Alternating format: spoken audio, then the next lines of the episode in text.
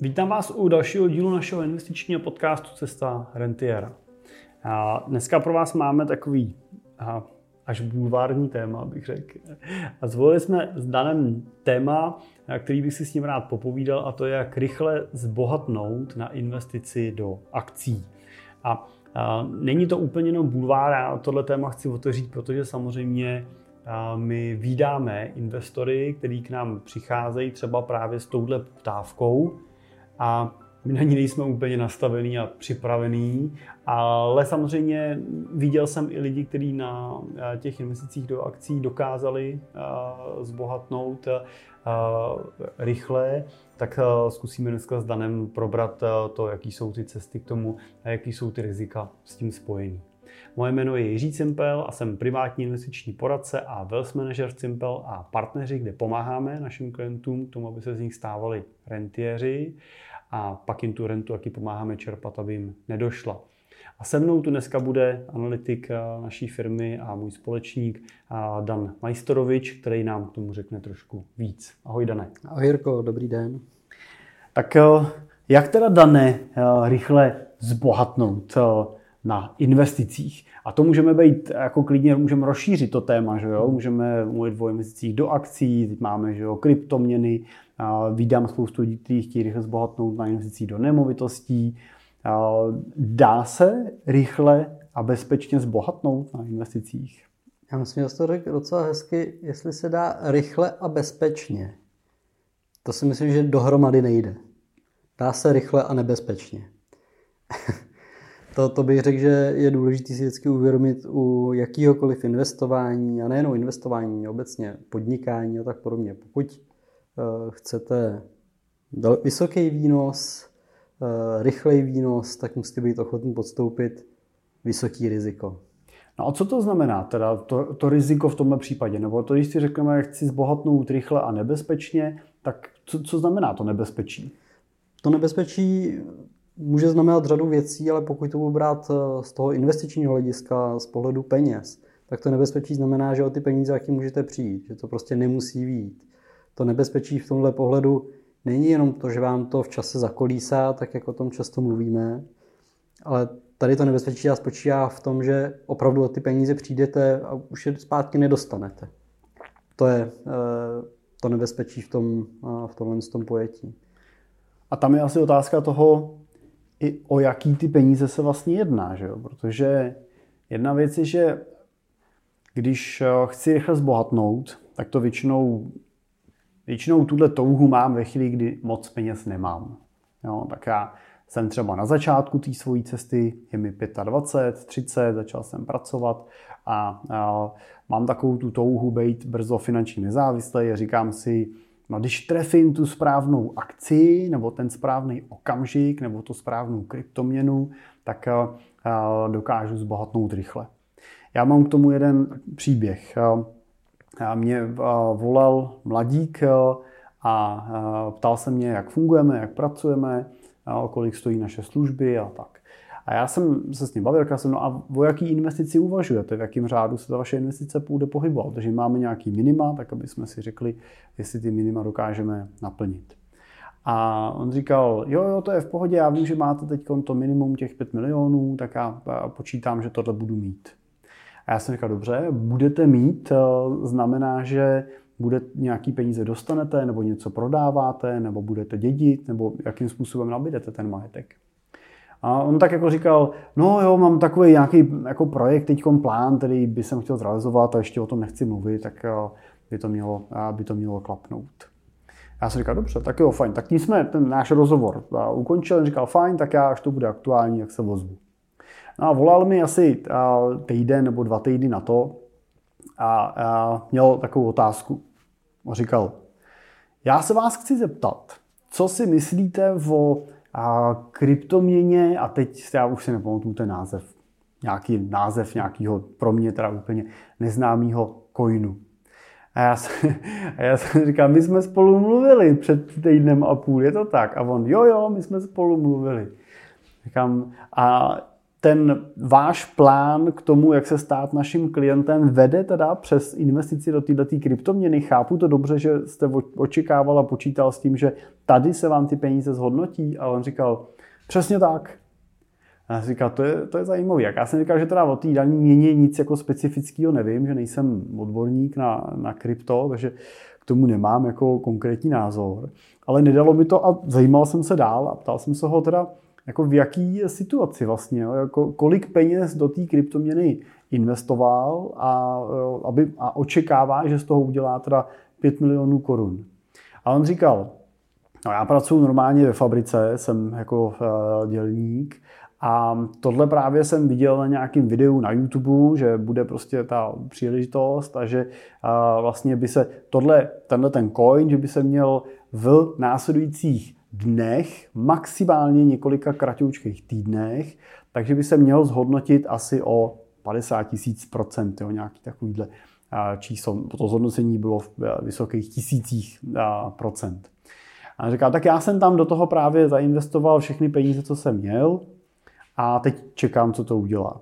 Tak jsem se trošku vyděsil a říkal jsem, a jaký peníze jste do toho zainvestoval, kolik jste jako měl? A on říkal, a, a, a rovnou mě trochu uklidnil, protože říkal, no bylo to asi 25 tisíc korun.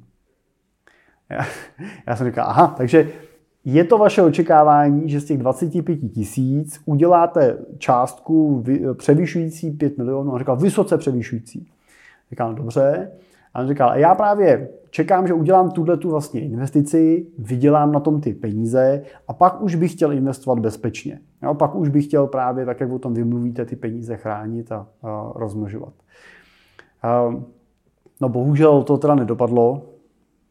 Nestal se naším klientem. Asi z toho pohledu nepřekvapivě. Ale já jsem teda ještě v rámci toho rozhovoru s ním, na tom mluvil, jsem mu, aby aby se na to díval jako na zkušenost a pokud by to nedopadlo, a že se to může stát, tak eh, aby těch 25 eh, tisíc, který mu tam zůstanou, tak eh, aby je bral jako školný. Aby je bral jako nějakou lekci, kterou si tím koupil, zaplatil, poučil se z toho třeba, něco se z toho naučil a příště, až půjde třeba o víc peněz, tak aby už vycházel z té zkušenosti, kterou, kterou takhle udělal.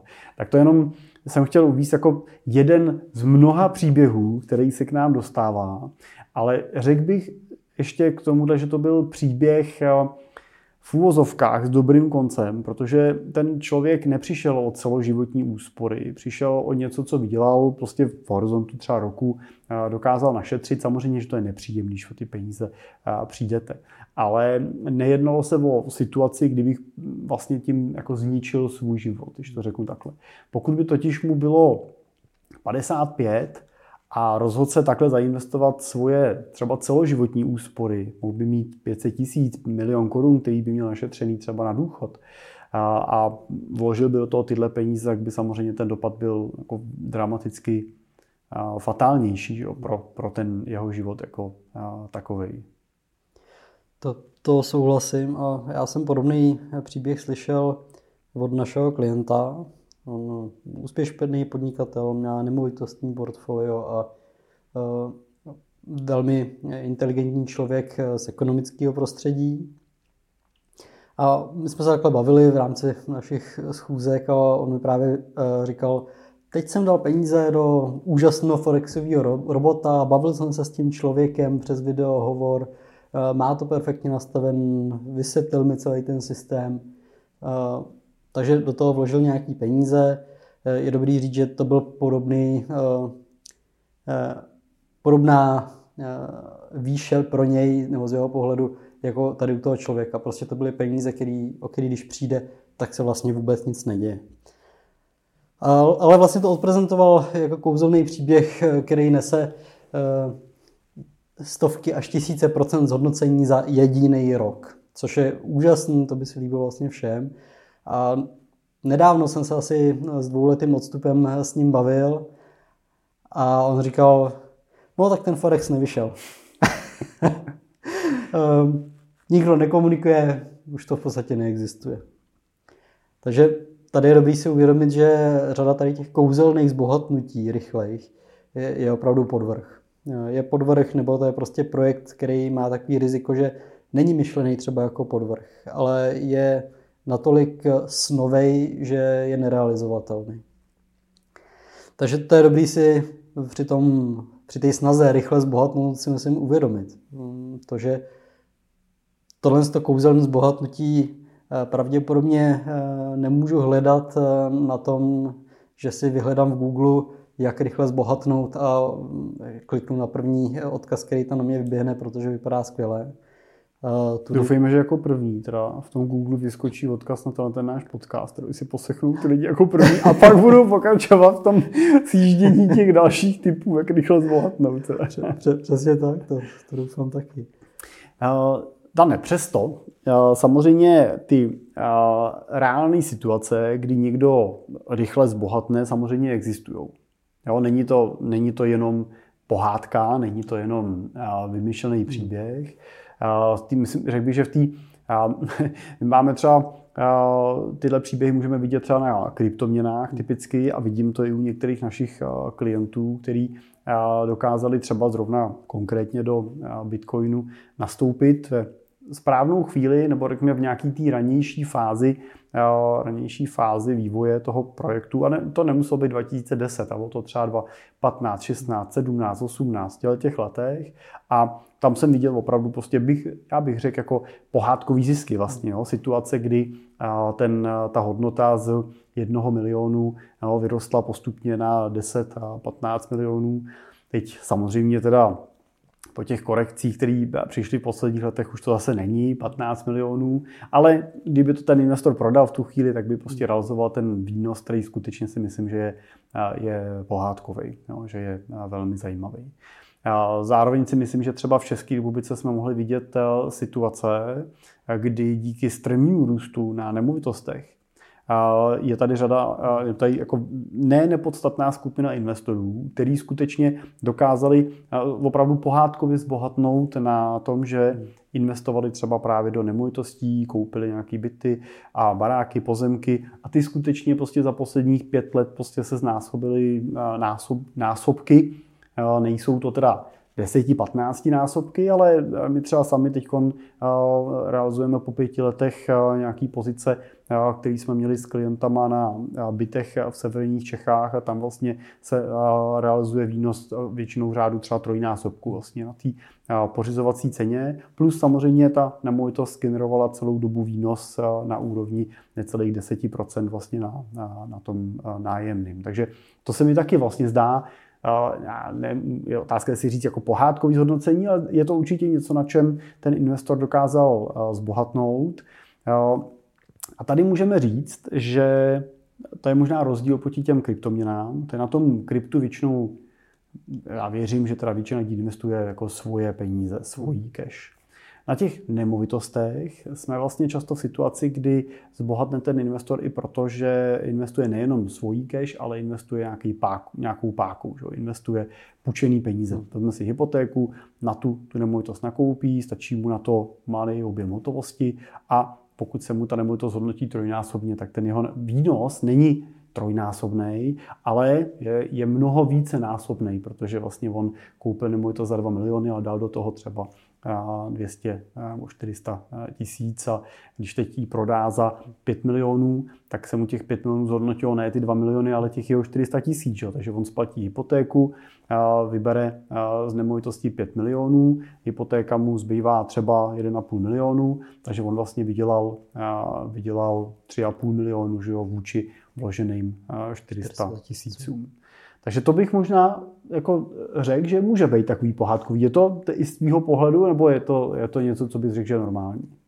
Já si myslím, že to může být pohádkový, ale do určitý míry bych řekl, a to, i to, co jsi jako hezky popsal, eh, že to není jenom o té pohádce, ale tady už koukáte na to, že se nad tím někdo zamyslel, někdo si něco zkusil spočítat, připravil se na to třeba nějaký plán a nebylo to jenom to, že jsem si to vyhledal, kliknul a rychle jsem se snažil zbohatnout, ale tady jsem si vyhledal, dočítal, informoval, počítal a už tam zatím stojí nějaký čas, nějaká práce, buď toho člověka nebo nás jako poradců, A někdo už se na tím zamyslel. A ano, ten výnos je pak pohádkový, byla to nějaká příležitost, která se využila, povedla se, ale stojí zatím eh, i eh, ten čas, který jsme nad tím museli strávit, nebo ten člověk, který nad tím musel strávit. Protože pokud už chcete jít do toho rizika eh, ve smyslu toho, že si na to ty, ještě ty peníze půjčíte, vezmete si tu páku, protože stejný princip můžete použít i u cených papírů. A to je, tam jsem se chtěl dostat, přesně, aby jsme si řekli, jestli můžeme tyhle modely, to znamená model investice na páku, na nějaký půjčený peníze, aplikovat i u cených papírů, a nebo jestli je možný u cených papírů koupit něco, co vystřelí takhle raketovým způsobem, jako třeba ty máme v těch kryptoměnách a podobně. Tak a promiň. Určitě. To, tak, tak jsme se tam dostali docela dobře. Eh, je to možné, je to možné. Jak jsem říkal, můžete si půjčit řada eh, těch investičních platform, těch brokerů, kde můžete obchodovat cenné papíry, vám umožňuje nějakou páku používat. Umožní vám různé typy páky, řekl bych spíš jako velikosti, to, jak velkou tu páku si můžete vzít podle toho, jakou máte zkušenost, kolik peněz tam vložíte. A zároveň jsou si samozřejmě dobře vědomi těch rizik, co to může eh, nést, takže oni vás nikdy nenechají vzít eh, páku větší, než je váš hotovostní účet, to znamená, nechají vás maximálně vynulovat ten účet, aby oni o peníze nepřišli. Takže... Když teda to zkusíme na nějakým příkladu, použiju páku třeba 1 ku 10, tak to znamená, že já dám třeba 100 tisíc. A ten broker mi dá 10 eh, krát tolik k tomu.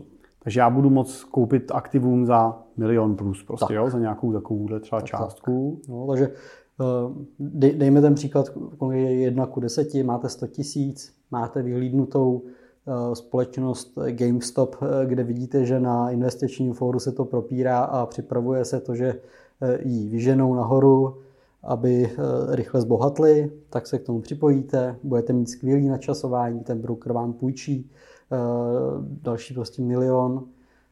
A vy zrealizujete tisícinásobek z toho milionu, většina toho je vaše, samozřejmě vrátíte tomu brokeru, zaplatíte mu nějakou prémii, nějaký úrok, který on si bral za tu půjčku a pohádkově jste zbohatli. Takže i tohle z toho lze. Přehnal jsem to na, třeba na tomhle tom GameStopu. To jsou, řekněme, hodně o náhodě nebo o štěstí, to, že se mi pojede připlést do téhle skupiny, ale vy můžete mít podobné nápady na nějaký akciový strategie, který chcete obchodovat, věříte jim natolik, že vám to prostě přinese zajímavý zisk za ten rok a nechcete pracovat, chcete na tom opravdu jako zbohatnout rychleji a máte k dispozici jenom omezené množství peněz, Eh, tak je to varianta toho, jak eh, si můžu ten kapitál navýšit, abych ty svý výnosy zvedl. A poměrně významně. A je důležité si teda uvědomit, že tak jak eh, ta páka nám zvyšuje, násobí ten potenciál toho výnosu, tak ona samozřejmě nám taky dramaticky zvyšuje ten potenciál ztráty. Protože pokud koupím teda s pákou 1 ku 10, znamená dal jsem 100 tisíc, mám za milion to aktivum, tak eh, eh, pokud dojde k, eh, k volatilitě na tom portfoliu, na tom, na, tý, na tom aktivu a ono nepůjde jenom směrem nahoru, ale udělá mi ta akcie třeba pokles o, o 5%, což je celá běžná volatilita na finančním trhu, 5% nahoru, 5% dolů, prostě není nic vlastně zásadně výjimečného.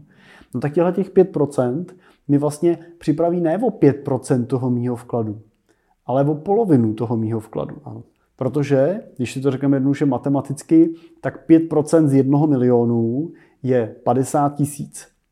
Ale těch 50 tisíc, já se nedělím o tu ztrátu s, tou, s tím brokerem, který mi půjčil ten, těch 900 tisíc, ale tohle jde na můj vrub, protože broker po mně bude chtít vrátit celých 900 tisíc plus to prémium, plus ten úrok, který za ten vklad vlastně mi dává. To znamená, že já musím počítat, že těch 50 tisíc platím já, že to je moje vlastně ztráta. Stejně jako zisk je můj, tak i ta ztráta je moje. Takže musíme si říct, že v tomhle případě volatilita o 10% směrem dolů znamená ukončení té pozice. Tam vlastně dochází, eh, dochází takzvanému margin callu, kdy vlastně se vozve ten, eh, ten broker a řekne, hele, dostali jsme se na nějakou hranici, kdy hrozí, že bude ta ztráta větší, než je hodnota vašeho vkladu. My nechceme riskovat, že nám budete dlužit nějaký peníze nad rámec toho, co jste tady sem dal jako zástavu. Takže buď dopošlete další peníze, anebo tu pozici uzavřeme.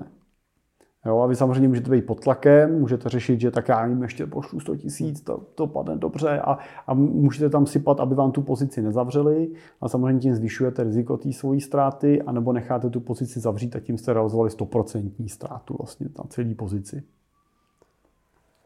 A to je to zásadní riziko. Tam jste přišli o peníze, které už se vám nevrátí. To je asi ten zásadní bod a to si uvědomit, jak pracovat s tím rizikem. Jestli jsem ochotný do takového rizika jít, jestli mě to za to stojí, jestli ta moje zkušenost a čas, který jsem tomu schopen a ochoten věnovat, mm, to může přinést. Jestli, jestli jsem schopen eh, vůbec dosáhnout takovýchhle věc, eh, zhodnocení a využívat těchto z těch produktů, protože eh, by to nemělo být jenom o tom, že broker to umí udělat a mně se ta akcie líbí ale měli byste mít jasně nastavené nějaké pravidla a tady je dobrý se podívat to, že řada obchodníků, eh, takových těch day traderů eh, u těch brokerů a tak podobně, je neúspěšných. A je jenom hrstka těch, kteří jsou úspěšní. To konec konců je součástí každého reklamního materiálu, ano. Každý reklamní materiál vždycky vidíte dole napsáno, že, jo, že 70, 80, 90 našich klientů na těchto obchodech prodělává. Ano. Bohužel lidi nečtou malý písmenka, anebo mají pocit, že budou patřit mezi těch 10% který na tom vydělají. Problém je, že eh, velmi často ta představa je zkreslená toho úspěchu, protože eh, všichni chceme ideálně ten bezpracný úspěch. A ani tady to bez té práce nejde. Tady těch pár procent těch úspěšných obchodníků nad tím tráví eh, obrovské množství času. Mají na to nastaven jasný pravidla, jasné metodiky, jak postupují v těch věcech. Mají na to nějaké strategie, řídí si riziko, eh, řídí si riziko z pohledu toho, eh, z pohledu toho o kolik peněz můžou přijít, jaký páky chtějí využívat. Jsou, jsou to prostě profesionální to investoři, prostě živí se tím, že ty investice řeší prostě těch 8-10 hodin denně. Um, Tady je dobrý říct, ještě když se o tom teda bavíme, tak jsme řekli, že můžu kupovat přímo tu pozici a půjčit si na to od toho brokera, udělat ten pákový obchod. A samozřejmě tak je dobrý říct, že můžu takovouhle pozici koupit i skrze nějaký strukturovaný nástroj. Typicky jsou fondy, nebo můžeme říct i ETF fondy, které investují vlastně prostřednictvím nějakého pákového nástroje. To znamená, že uvnitř toho fondu maximalizují ten potenciál výnosu, ale samozřejmě taky nesou to maximalizované riziko té ztráty. A mě tady napadá jeden ETF fond, který takhle uh, nakupoval, uh, nakupoval kontrakty, future kontrakty na ropu a nakupoval to uh, v době právě ropného uh, průšvihu vlastně před pár lety a kdy tohle konkrétní ETF vlastně úplně vlastně skončilo. Jo, úplně vlastně došlo teda v tom, v tom e, jejich tradingovém nastavení, kdy skutečně došlo k tomu, že na oni nebyli schopni realizovat svoje pozice, museli uzavřít se 100% ztrátou, tak vlastně úplně vlastně skončilo svou existenci a i v tomhle strukturovaném nástroji vlastně ty investoři přišli vlastně o 100% toho svého kapitálu. Jo. Tak jenom tady chci vlastně říct, že samozřejmě Můžete takový nástroj vyhledat i jako s potenciálem, že na něj vyděláte, že tu páku nemusíte řešit vy sami přímo, řeší někdo za vás, ale i když to děláte přes ten strukturovaný nástroj, tak to riziko, že o ty peníze přijdete, prostě tam je a musí se s ním kalkulovat. A já si myslím, že tohle je i skvělý příklad toho, že e, obecně ETF označujeme jako bezpečný, široce diverzifikovan, e, že riziko úplné ztráty peněz je tam minimální, ale tohle je přesně ten příklad toho, že můžete vybrat i ty ETF, kde skutečně hrozí to úplné odepsání těch peněz. Ale je to jeden z mála případů eh, a to je právě to, když to ETF využívá páku. A jedno, jestli je to na ropu, dělají se i eh, pákovan ETF na S&P 500 a tak podobně. Tak tam je dobrý si velmi dobře uvědomit, jakou páku tam mají eh, i na ten S&P 500, protože pak takováhle páka na S&P 500 při větším propadu a nemusíme podobně jako to bylo dneska, tak vám může prostě odepsat 80-90% i 100%. Ale i když vám odepíše 80%, tak může mít reálně problém se potom vracet na ty hmm. původní hodnoty. To už jako prakticky vydělat zpátky tak. bude trvat jako v lepším případě jako mnoho, mnoho, mnoho let, 10, 10 let plus a už ten čas mít nemusíte a nemusí se to samozřejmě nikdy podařit. Uh, Dané, a teď, když se ještě řekneme dobře, teď jsme si řekli, že můžu jít do rizika teda pákový, jestli na to půjčím. Já ještě samozřejmě můžeme vzít situaci i jako extrémní, kdy ten investor jde do banky, zastaví barák, půjčí si peníze a ty dá třeba do těch cených papírů. Jo. To prostě jsou samozřejmě situace, které jsou jako velmi rizikový a uh, stojí za spoustou jako tragických um, příběhů a můžeme jít do minulosti. Jo? To prostě za, za právě uh, velkou hospodářskou krizí stála v těch 20. letech minulého století, tak stála vlastně primárně velká hamižnost investorů a, a to, že se uvěrovali, to, že vstupovali do těch pozic vlastně spůjčených peněz a při poklesu toho trhu nedokázali vlastně ty ztráty pokrejt, přicházeli o ty pozice a tím se na ten trh dostávalo obrovské množství akcí, které prostě úplně devastovaly vlastně ty ceny na tom, na tom trhu. Tenkrát a trvalo 10 let plus, než vlastně ten trh se dostal zpátky do nějakého normalizovaného, normalizovaného stavu. Takže tam určitě bychom chtěli varovat před tímhle přístupem. Ale je teda možný zbohatnout na těch akcí třeba tím, že nebudu pákovat, ale vyberu si tu akci nebo to portfolio si sestavím tak, že ty tisíce procent mi vydělá? Jsou, je, je, jsou takovýhle tituly na tom trhu, který dokážou vydělat, nebo stovky procent prostě dokážou se násobit na těch cenách v nějakých relativně krátkých horizontech, to má ne na horizontu deseti let, ale na horizontu třeba týdnů? Jsou, určitě jsou. A problém je, že je těžký je najít. Je těžký najít, která bude ta hvězda, ale dá se to, pokud na to máte ten talent, ty zkušenosti a jste schopni je vyhledávat, tak si můžete zastavit portfolio, který uh, sport, uh, z akcí, které vám budou vydělávat stovky procent, některý třeba i tisíce procent za rok. Uh, jenom je otázka, který to jsou. A jestli jste opravdu schopni odhalit tyhle ty příležitosti. A je otázka, jestli tyhle ty příležitosti nehledá i řada jiných investorů, můžeme říct z řad profesionálů, kdy eh, proti vám stojí investiční fond a ideálně takovou příležitost bych chtěl třeba koupit taky a má k tomu 10 analytiků a Bloomberg terminál a je schopen pravděpodobně vyhledávat eh, někdy efektivněji než vy. Takže jde to, ale má to eh, řadu rizik toho, že se prostě netrefím. Musím počítat s tím, že když mi to má přinést 1000% eh, zhodnocení, tak mi to ale stejně může přinést i to, že to vyjít nemusí nějaký, řekněme, startup nebo eh, nějaký menší Asi typicky budou muset být tyhle malé společnosti, že jo? Asi to nebude to, že si koupím Amazon a on mi vydělá tisíc procent, prostě, jo, že by eh, stál tisíc těch jo, bilionů a tak dále, že jo, to asi nenastane. Ta to, to nastane. Musím hledat už z řad těch menších společností, jo, těch menších společností je prostě mnohem větší riziko toho, že to neustojí, že prostě přijde recese. Jo. Uh, oni sice měli skvělý biznis, ale zdražilo se jim financování a položí je to, nebo do toho budeme se vstoupit nějaký větší investor koupí je, ale už tam se ztrácí ten potenciál tisíců procent, ale bude to menší zhodnocení. Myslím si, že tady stojí za to vlastně říct, že když se budeme dívat na ty největší investory na světě, tak typicky třeba Warren Buffett, který je považovaný za nejúspěšnějšího investora, tak uh, on vlastně přesně používal princip složeného úročení a času.